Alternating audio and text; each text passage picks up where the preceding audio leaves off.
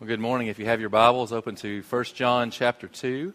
1 John chapter 2. We'll be finishing up this chapter today, and uh, two weeks from now, uh, we'll be moving on into chapter 3, which will take us to the end of September, and then we'll do chapters 4 and 5 in the month of October. Next Sunday, Bob Miller will be our, our guest speaker, and uh, so be praying for him this week as he prepares um, for, to bring the message next week. I want to show you a picture that you might appreciate. See any familiar faces in that crowd there? Uh, Dr. Adams sent me that this week, and I just wanted you to be able to see uh, what he's a part of in these days. This is 61 of the about 150 or so uh, students that are being trained as pastors. And I was thinking about that picture this morning, and who knows, the next pastor of Corinth Baptist Church could be right there in that picture. Uh, this is a beautiful thing to see men of God who've been called and who are being trained uh, for the ministry to which God's called them. I remember those days very fondly myself. And uh, often been thinking a lot about lately about getting some more training myself. Feeling quite overwhelmed by things these days, but that's okay. We'll get there. 1 John chapter 2. I'm going to finish this chapter up today. 1 John chapter 2. If you all stand with me in honor of God's word as we read. The Apostle John writes these things into the inspiration of the Holy Spirit. Children, it is the last hour, and as you have heard that Antichrist is coming, so now many Antichrists have come. Therefore, we know that it is the last hour. They went out from us, but they were not of us, for if they had been of us, they would have continued with us. But they went out that it might become plain that they all are not of us. But you have been anointed by the Holy One, and you all have knowledge. I write to you not because you do not know the truth, but because you know it, and because no truth is of the lie. Who is the liar but he who denies that Jesus is the Christ? This is the Antichrist, he who denies the Father and the Son. No one who denies the Son has the Father. Whoever confesses the Son has the Father also. Let what you heard from the beginning abide in you. If what you heard from the beginning abides in you, then you too will abide in the Son and in the Father. And this is the promise he made to us eternal life. I write these things to you about those who are trying to deceive you, but the anointing that you receive from him abides in you, and you have no need that anyone should teach you. But as his anointing teaches you about everything and is true and is no lie, just as it has taught you, abide in him. And now, little children, abide in him, so that when he appears, we may have confidence and not shrink from him at his coming shrink from him in shame at his coming. If you know that he is righteous, you may be sure that everyone who practices righteousness has been born of him. You can be seated. Father, as we are seated together, I have one simple prayer this morning, Lord. God, I pray that you would remind us in this moment that we have only one true teacher in this place, and he is the Holy Spirit. He is the one who guides us into all truth. He is the one who gives us the strength to abide in the truth, to remain in the truth. And Lord, I pray you'd help us to see this morning what that truth is. That it is not relative, but it is fixed and perfect and available to all people at all times, in all places. So, in this, among this people, in this hour, at this place, I pray your truth would be displayed clearly and that your Spirit would teach us. We pray this in Jesus' name. Amen. In The book of John, we've been walking through the last several weeks, and we're going to continue this through the, book, through the month of October, uh, if the Lord will allow us to do that. John teaches us three tests of assurance. His whole point in this book is how do I know that I know that I know that what I'm believing in, professing faith in, trusting in, how do I know that it's real? How do I know that my faith is not just a pipe dream? How do I know that I know? We've talked about the fact that many Christians live in a place where they doubt their faith. They live in a place where there's a lack of assurance. And John is saying it's not the will of God for you to live your Christian life without assurance.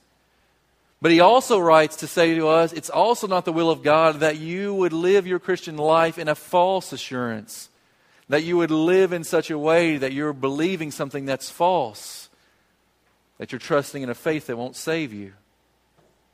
And so what is the faith that saves?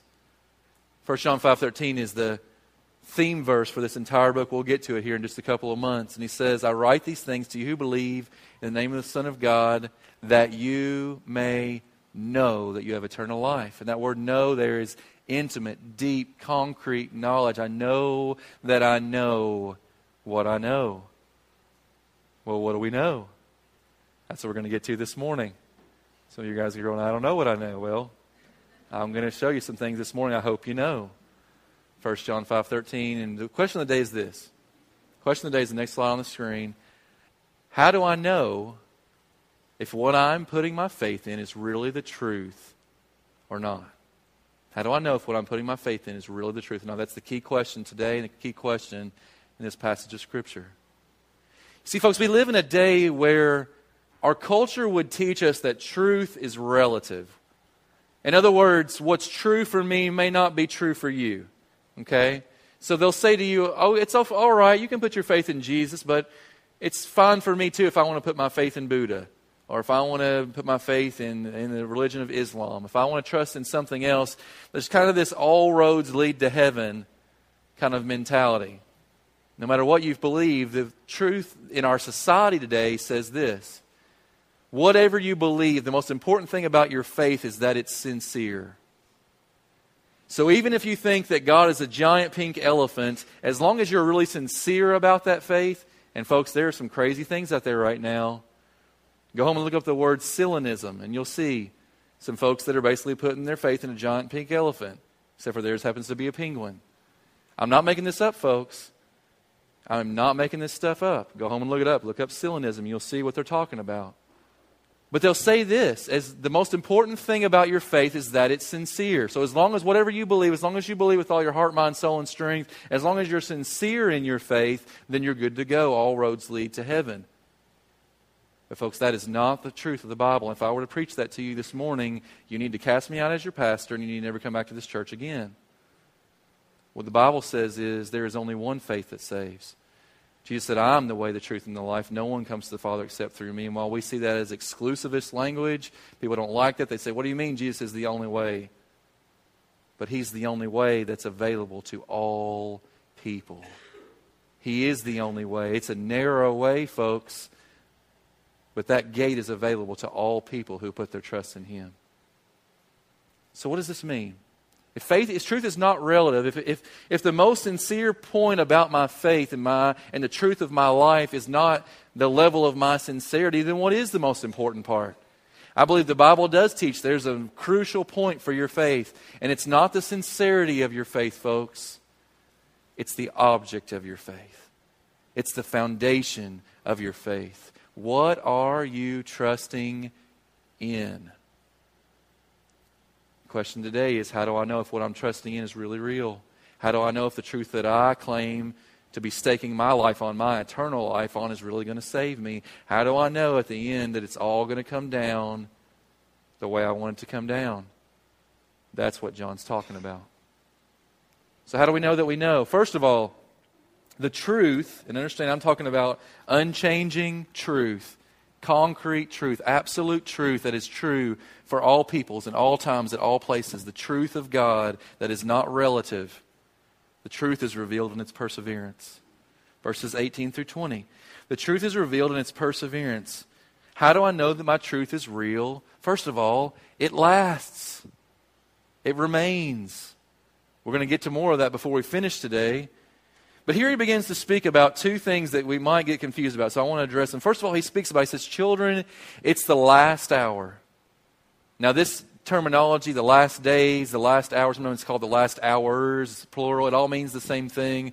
And it's this idea that when Jesus Christ, after he was crucified on the cross for our sins, and after he rose from the dead three days later, and after 40 days of teaching his disciples and preparing them for the mission on which he was going to send them, he ascended back into heaven, and the last hour began. And the last hour that's talked about in the New Testament, and even back in the book of Joel, when it talks about in the last days, the last hour of which he speaks here is he's talking about the time between when Jesus ascended back into heaven and the time when Jesus will return in all of his glory. And so we live in that time. It's also known as the church age. It's a, an age that is described throughout the New Testament and even back in the Old Testament. They were talking about this time in history in which we live. And it is the last hour. Now, some folks would say, well, it's been a really long hour. Jesus promised his return when he left, and it's now been about 2,000 years. So, where's he at? You crazy Christians? You talk about Jesus returning, but it's been 2,000 years. Where's he at? Guess what, folks? The Apostle Peter addressed this. And in his epistle, First Peter, he talks about he talks about the fact that there'll be those who will say, Where is he? The world keeps going on. It says it's always gone on. Where is he? Where's he going? He, when's he going to come back? And they were doing this just 30 years after Jesus left. We're now 2,000 years removed, and Peter's answer still remains the same. Peter said, God's not slow in keeping his promise. He's being patient with you, not willing that any should perish. Same thing Jesus said. He said, the gospel will be preached to all the nations, and then the end will come. Why has Jesus not returned right now in this moment? Because there are still people groups all over this world that have not yet heard the gospel. And the promise that Jesus made was all peoples will be given the gospel. All people groups, doesn't mean all individuals, but all people groups on the face of the planet will be given the opportunity to hear the gospel, and then the end will come. And folks, I'm going to tell you, I believe that could happen in our generation. Communication, what it is these days, satellite communications, radio, television, all the things that are being used to broadcast the gospel in these days, we could see the very end of the last hour within our generation. Even while about half the world today has little or no access to the gospel, it could happen very quickly. So we need to be ready. It is the last hour. We are living in it. He speaks there about how do we know it's the last hour? He says there will be antichrists. Now, he uses it in the singular. He speaks about the antichrist, and he also speaks about it in the plural, antichrist. Well, what does he mean there? The Antichrist has become a very popular name that's used. Tim LaHaye and all his Left Behind books talked about the Antichrist and who he would be and what he'd be like. And for years, people have speculated about this. It's kind of interesting. We've made so much of this name Antichrist, but John is the only one that uses that term in the New Testament. Now, I do believe that it's the same guy that Paul was talking about to the Thessalonians when he talked about the, the man of lawlessness. In, the, in Thessalonians, you read about the man of lawlessness, and you can see that's the same individual. I do believe it's the same guy John was seeing in the vision in Revelation chapter 13, the Antichrist. But who is this guy? Well, first of all, his title describes exactly who he is. But don't get the wrong impression. When we use the term anti, if I say I'm anti something, what do I mean? I mean I'm against it, right? But the Greek word anti, from where we get where we get this from, the Greek word anti has a dual meaning. One part of it's been lost in our language. It does mean against. It means that I'm against. If I'm anti something, I'm against it. But in the Greek in John's day, it also meant not only am I against it, but I'm replacing it. I'm not just against it, I am trying to mimic it in a false way. So while there would be those who, back in the earlier part of our century, saw a man like Hitler or a man like Mussolini in the last hundred years, and they would say, Surely that guy's the Antichrist. I mean, look at that guy. Look what he's doing, killing all these thousands of people. That's not the picture of the Antichrist of Scripture, folks. He will be a deceiver and he'll look really good to a lot of people. And he'll be someone that many will follow. And the Bible says, even true followers of Christ will be tempted to follow after him because there will be signs and wonders associated with him. And he'll do great miracles, and people will look at this guy and go, What a great leader he is, how charismatic he is. Surely this guy must be coming from God. The Bible says, Don't be deceived, folks. Don't be deceived. Be very careful when someone comes claiming the name of Jesus, but they're only claiming part of the Jesus who is revealed in the Scriptures. He says many antichrists are already coming. John was already facing this in his day. In John's day, there was a group called the Gnostics who he's referring to. He doesn't t- call them by name. They weren't given that name for another 200 years, but it had its roots here in John's day. This group called the Gnostics. And here was their deal Theirs was a Jesus plus mentality. They said, Yeah, put your faith in Jesus. Jesus, we want to talk a lot about Jesus. We want to claim Jesus as our Savior. But they said this just having Jesus alone is not enough. You also need to have, according to the Gnostics, you also need to have this additional special knowledge, this revelation from God, this special spiritual experience that we've had. They kind of elevated themselves, saying, Come up here where we are, you lowly people. Come up here where we are. We've had this amazing experience with God. And they were coming along to those in the churches saying, You need Jesus plus. Folks, anybody that teaches you Jesus plus as a means of your salvation is teaching you a false gospel. If it's Jesus plus some special knowledge, if it's Jesus plus some special works, if it's Jesus plus anything, you've departed from the gospel that saves and don't do it. That's what we see among the Jehovah Witnesses today. It's a Jesus plus mentality. Of course, the truth of the matter, theirs is also a Jesus minus mentality. Because while we say Jesus is the only begotten Son of God, they will say Jesus is a Son of God, not the Son of God. A small change that has enormous implications. If Jesus is just a Son of God, that is a gospel that does not save. Jesus is the Son of God who came into the world to save sinners by his death at the cross. And so, what is the faith that saves? Same thing in the Mormon religion today. They will claim the Bible, a few minor changes here and there, and then they add unto it the Pearl of Great Price and other writings. It's a Jesus plus, but it's also a Jesus minus. They want Jesus, but they don't want all of Jesus. They want the part that fits with their scheme. And, folks, lest we get too hard on the cults this morning, we can be guilty of the same thing. Sometimes I want a Jesus plus. I want to know what do I have to do in addition to what Christ has already done. And the Bible says nothing. There is no additional work, no additional knowledge, no additional training, no additional thing that you can do to earn your salvation. Your salvation was earned for you at the cross of Calvary. Trust in the Christ of the cross. Sometimes we want a Jesus minus. We want the Jesus of Bethlehem. We love the Christmas Jesus, sweet little baby in the manger, angels singing in the sky, even like, like to pretty up the manger and make it this nice little place of hay. And we forget that what Jesus was laid in was a feeding trough that wasn't clean. We like the Jesus of Bethlehem, and sometimes even like the Jesus of the Sermon on the Mount. We like the good teacher who will bring us these moral teachings, and we look at him and we go, Yeah, we love all these things. And we look at him, and we, of course, we forget the fact that Jesus, what he was teaching there, were things that we could never do. When he says, Love your enemies, you can't do that apart from the Holy Spirit's work in your life. And we like the Jesus who sacrifices for us. Most of us still like the Jesus of the cross. We like the idea of his sacrifice for us. But when we start to talk about a Jesus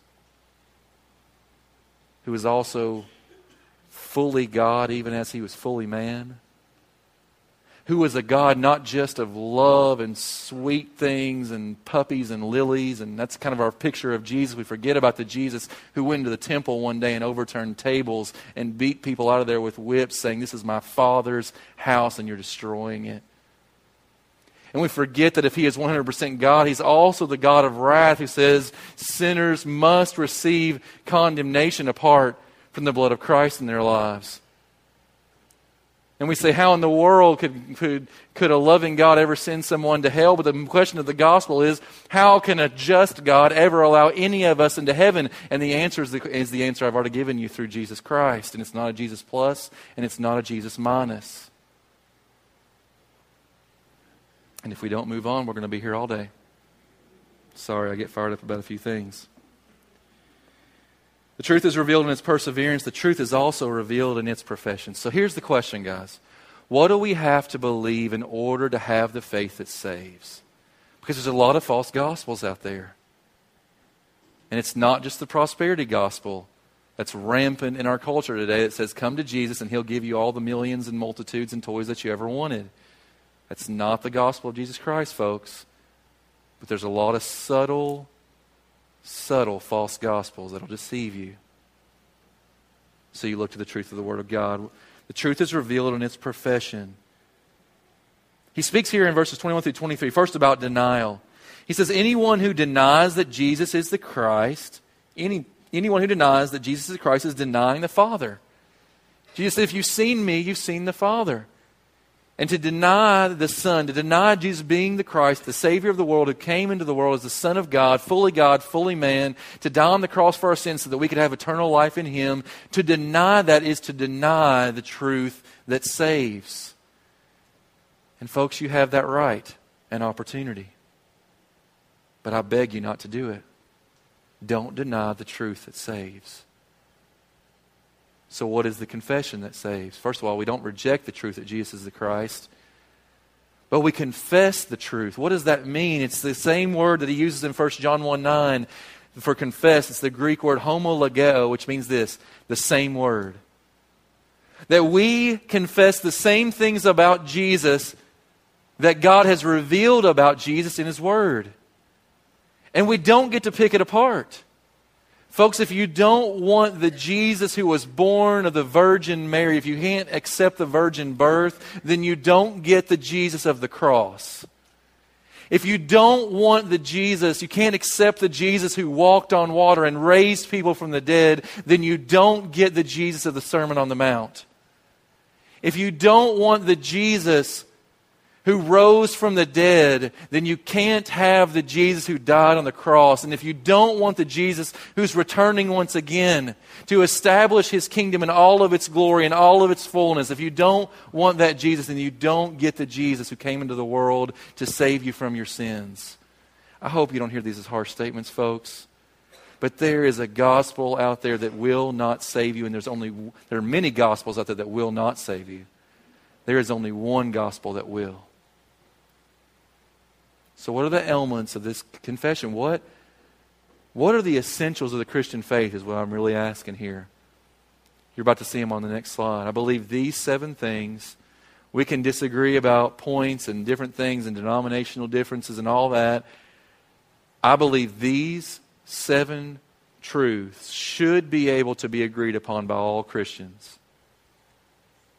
Now, I'm not saying we're not going to have disagreements over baptism and over gifts of the Spirit. We're not going to have disagreements over all manner of crazy things that we get wrapped up in. And I'm not even saying those things aren't important. There's a reason, folks, why Baptist is on the sign of this church.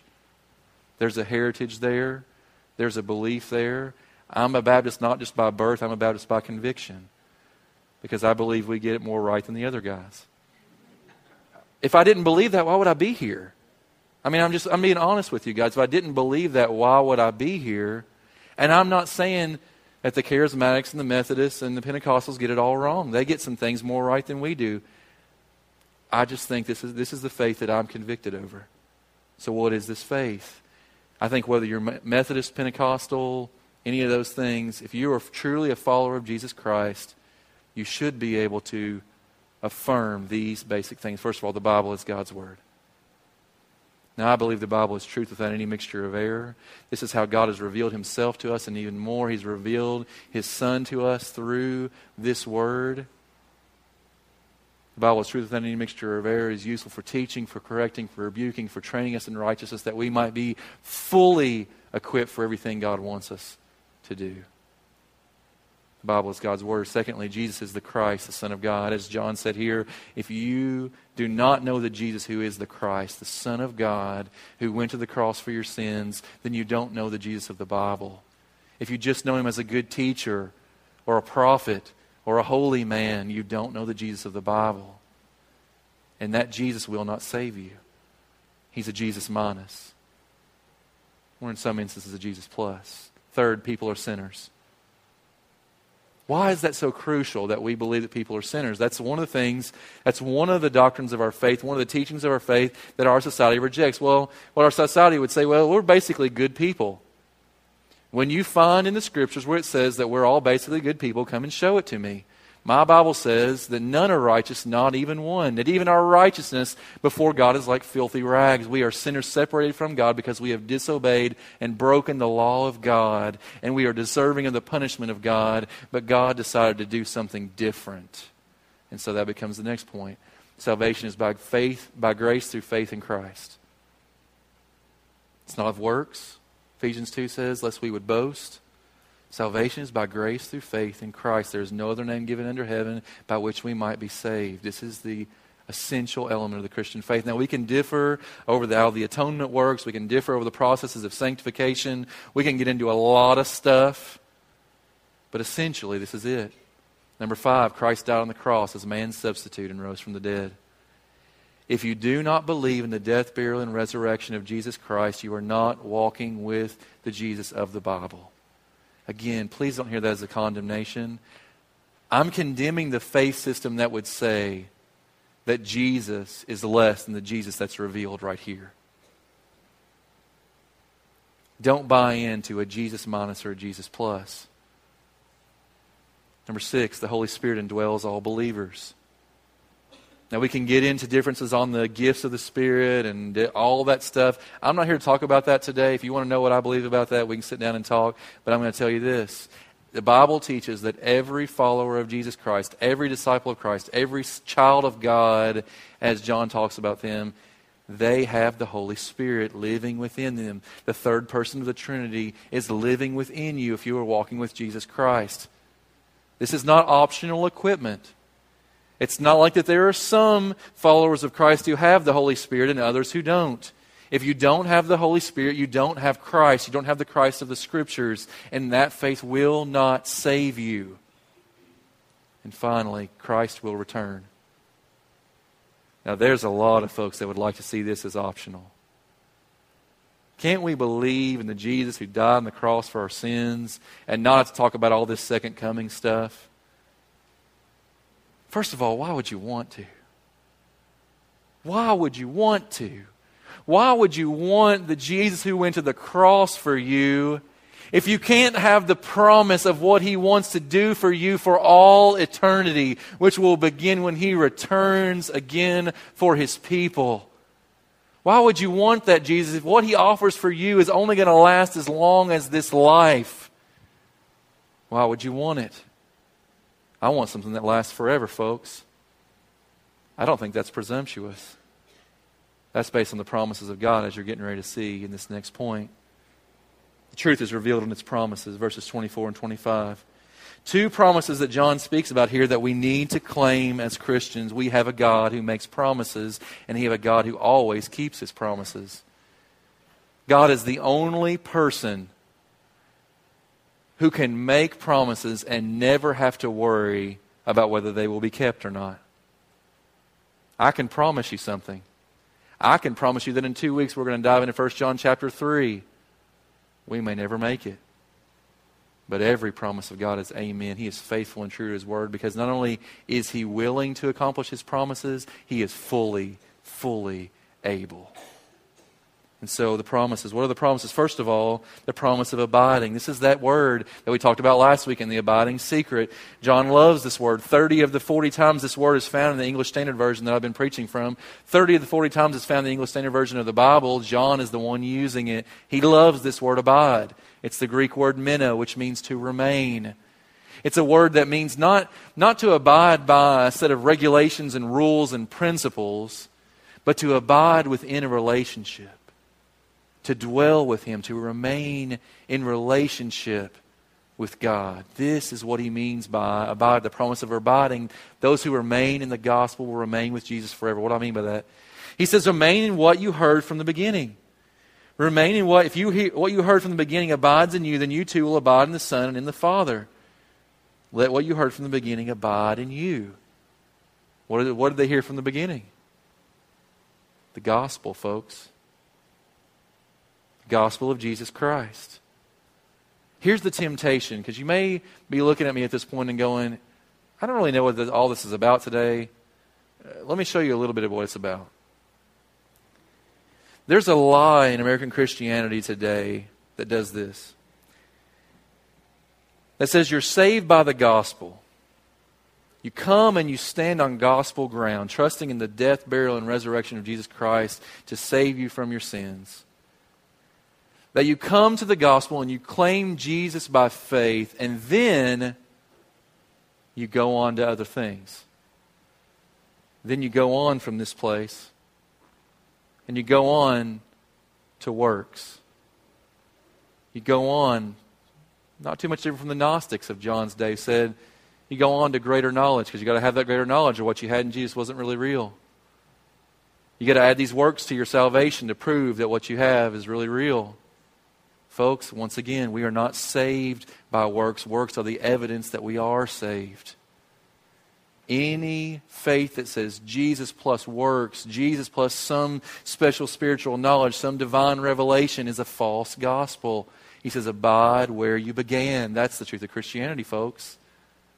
So you've come to the gospel and you realize that Jesus Christ died for your sins and you trust him by faith. You turn from your sins and you turn to your Savior and you stay right there.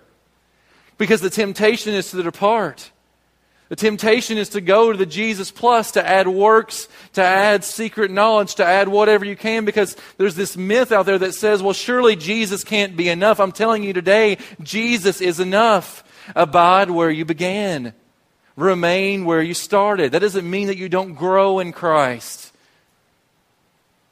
but you grow upward, not away from. Remember Jesus talking about that house that's built on the sand?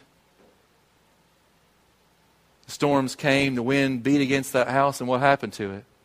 It was flattened because it was based upon a false gospel, a false belief, a false Christ. But he says, with one house that's built upon the rock, when the winds come, storms of life blow in and beat against that house, what happens to it? It stands firm because it is abiding on the foundation on which it was created in the first place.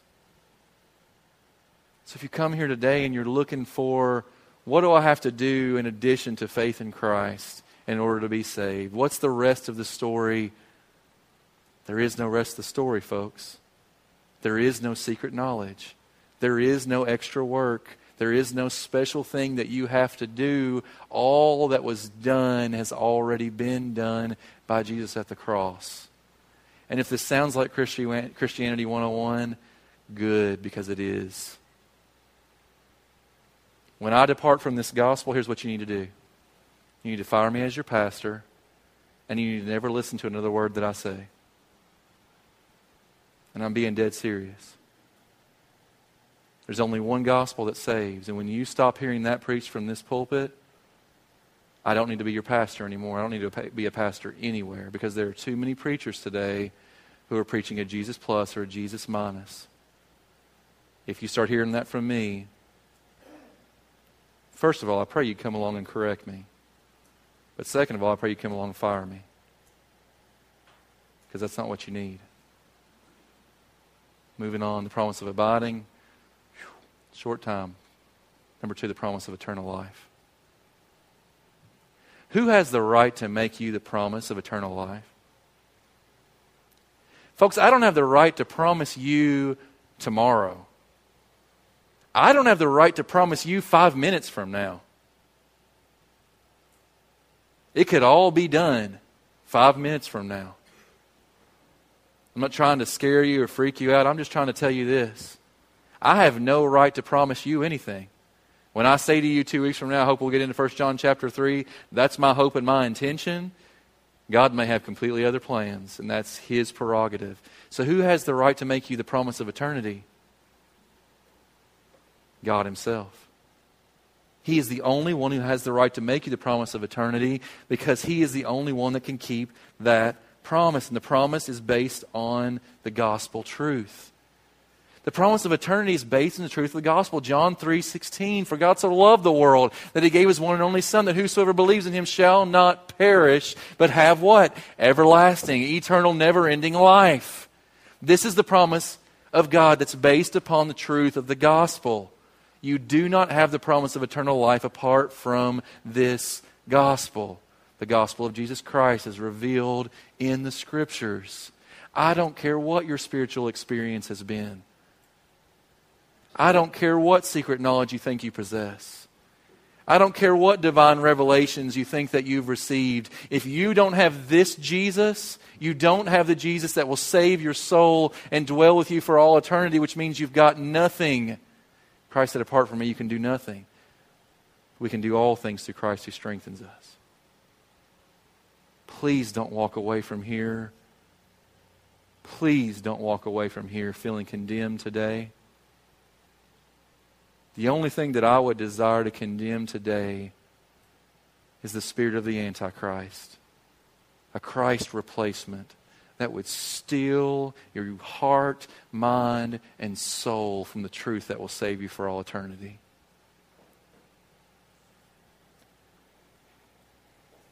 Two more things in a very short time. The truth is revealed in its person, verses 26 and 27. He speaks here about an anointing and about a teaching, about a teacher more intently.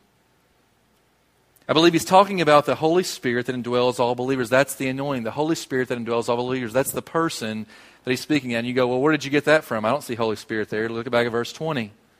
In verse 20, he says, But you have been anointed by who? By the Holy One.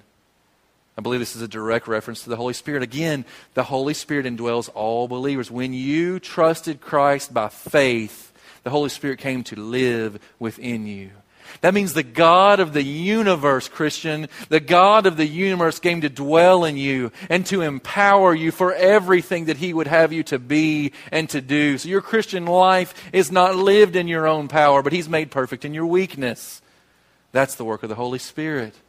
That's the anointing that John is talking about here. We hear that in the word anointing, we go, that sounds like a really weird word, and we start to get weird pictures in our minds of oil poured on our heads and strange things happening. This is the reality for every believer that you have the Holy Spirit dwelling in you, empowering you to live the Christian life and to dwell with God forever. And He is our teacher. Folks, let me tell you something, and again, please don't be offended by this, but I, I want you to get this. You don't need me. That's what John's teaching here.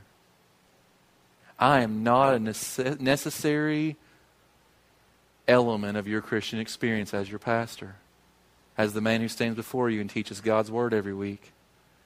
You, hear me, you don't need me.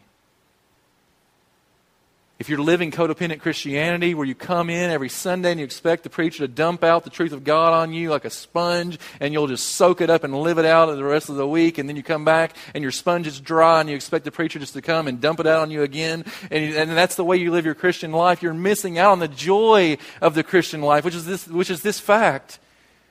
You don't need anyone to teach you. That doesn't mean that I'm telling you, don't ever come back here and we preach again doesn't mean that I'm telling you, quit your Sunday school class. You don't need anyone to teach you. What I'm saying is, I am not a necessity for you to know the truth of God that will save your soul. The Holy Spirit is your teacher.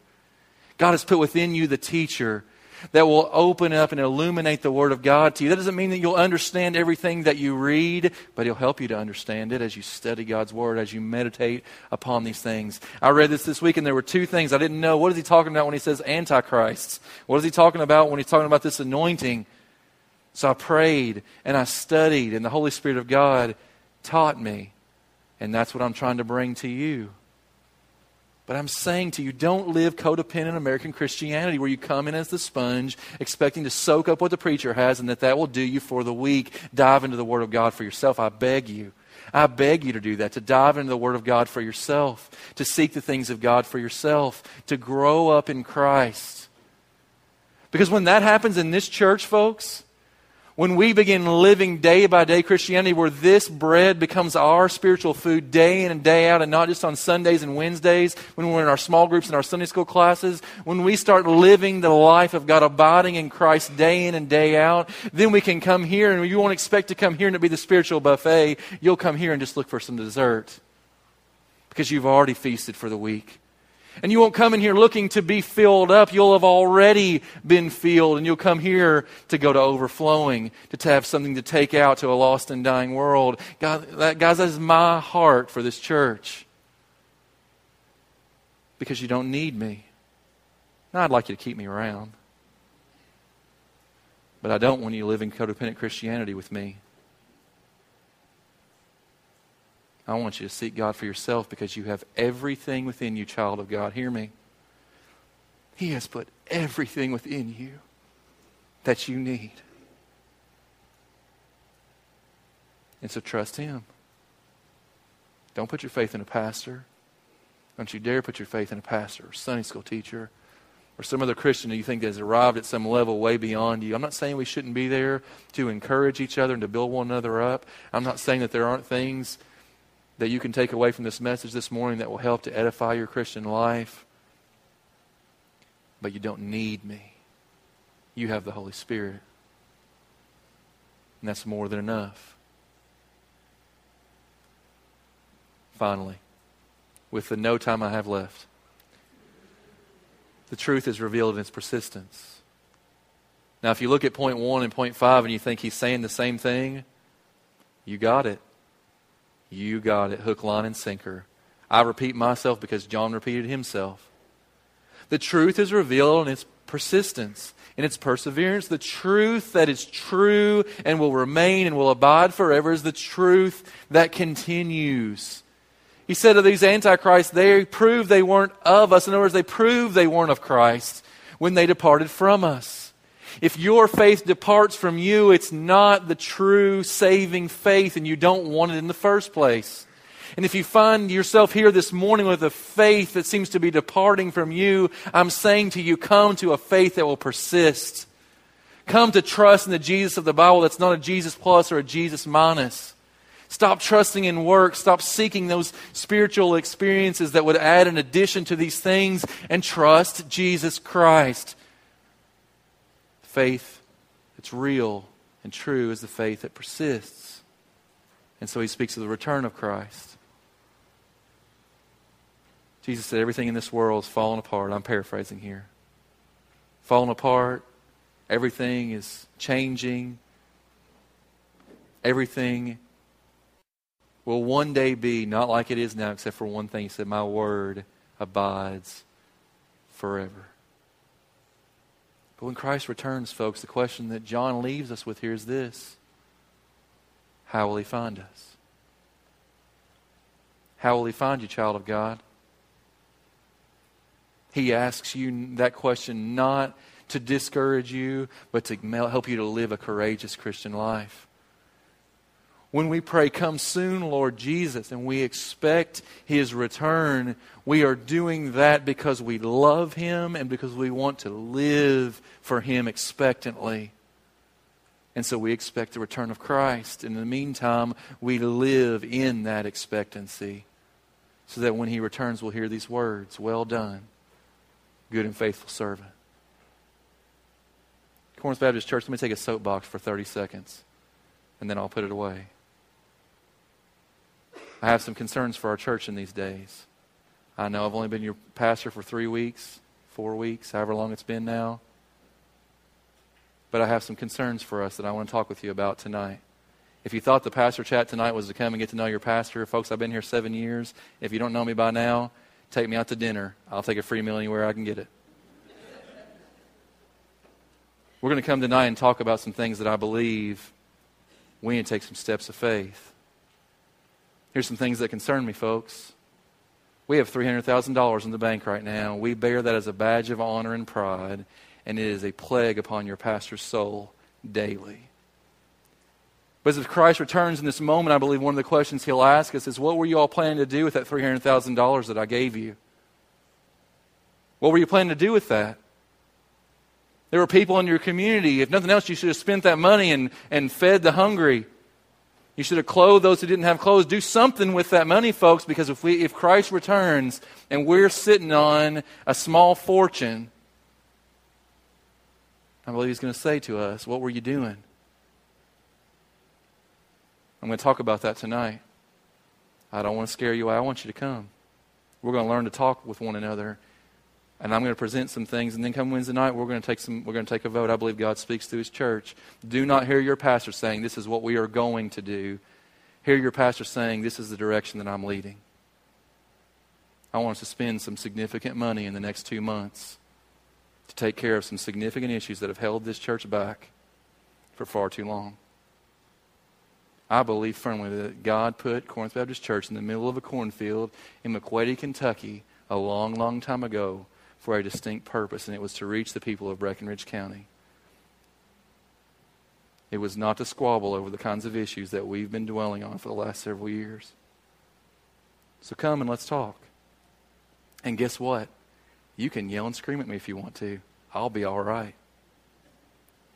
I'm not challenging you. I'm just saying to you, I'm at the place in my walk with Christ right now. When you called me, you called, this is the mistake you might have made. This is what you get when you call a youth pastor as your pastor. Youth pastors don't like to dream, we like to do. And we can sit around here and dream for years about buildings and facilities. I've watched us do it for 10 years. This church has been talking and dreaming and talking and dreaming. It's not bad. But if all we have to show our Lord when He returns is some building plans and a big bank account, we've missed it, folks and I don't want to miss it. My ministry's too short, and so is yours. We're like a vapor. We're like a mist here today and gone tomorrow in this grand scheme of eternity, and we better make our mist count for something. So that's what we're going to talk about tonight. So if I've scared you away, I'm sorry, but I invite you to come. I challenge you to come. Let's talk about some things and let's take some steps of faith. If this is not the will of God for us, what I'm going to talk with you about tonight, then God will make that clear through His church. And then the question will become what do we do now? Because I can guarantee you this this is not one pastor that's just going to sit around and do nothing. I told you when you called me as your pastor, I'm going to a trial sermon, I'm here to do three things preach the Word of God faithfully, care for the body of Christ here in this place, and to lead. So let's talk about that tonight, if any of you show up. So Paul ends with these words that relate to what John's talking about. He says, Examine yourselves. Examine yourselves to see whether you are in the faith. Test yourselves. Or do you not realize this about yourselves that Jesus Christ is in you, unless indeed you fail to meet the test? And so I encourage you here in this room, every individual that's hearing my voice right now, take the test. What are you believing in? Is your faith firmly grounded in the Jesus that's revealed in the pages of this holy book? Or do you have a Jesus plus or a Jesus minus right now? Understand, folks, Jesus plus and Jesus minus will not save you. You can make Christ in your own image, and he will be an idol for you. And you can make a Christ that seems palatable to you, and you can tear out whatever pages of this that you don't agree with or don't like. But if you do that, you are risking your eternal life. But the promise is if you'll trust him, if you'll trust him, take him at his word. Believe in the Son of God, the everlasting Son of God, through whom all things were created, that one day he stepped out of heaven and stepped into the belly of a young girl named Mary, who was a virgin. And he was born into the world and laid in a feeding trough. And he lived on this earth for about 33 years. And he grew up just like we grow up, but he was God in the flesh.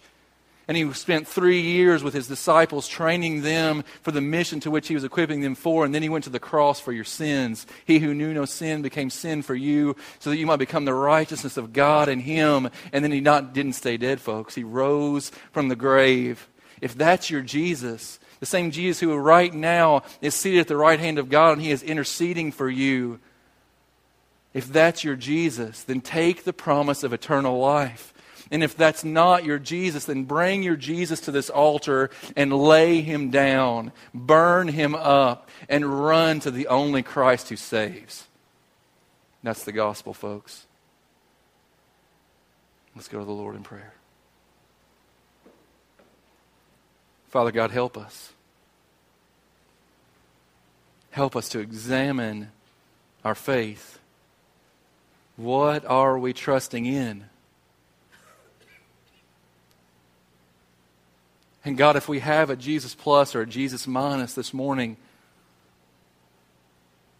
I pray that we would be given the strength to lay that down.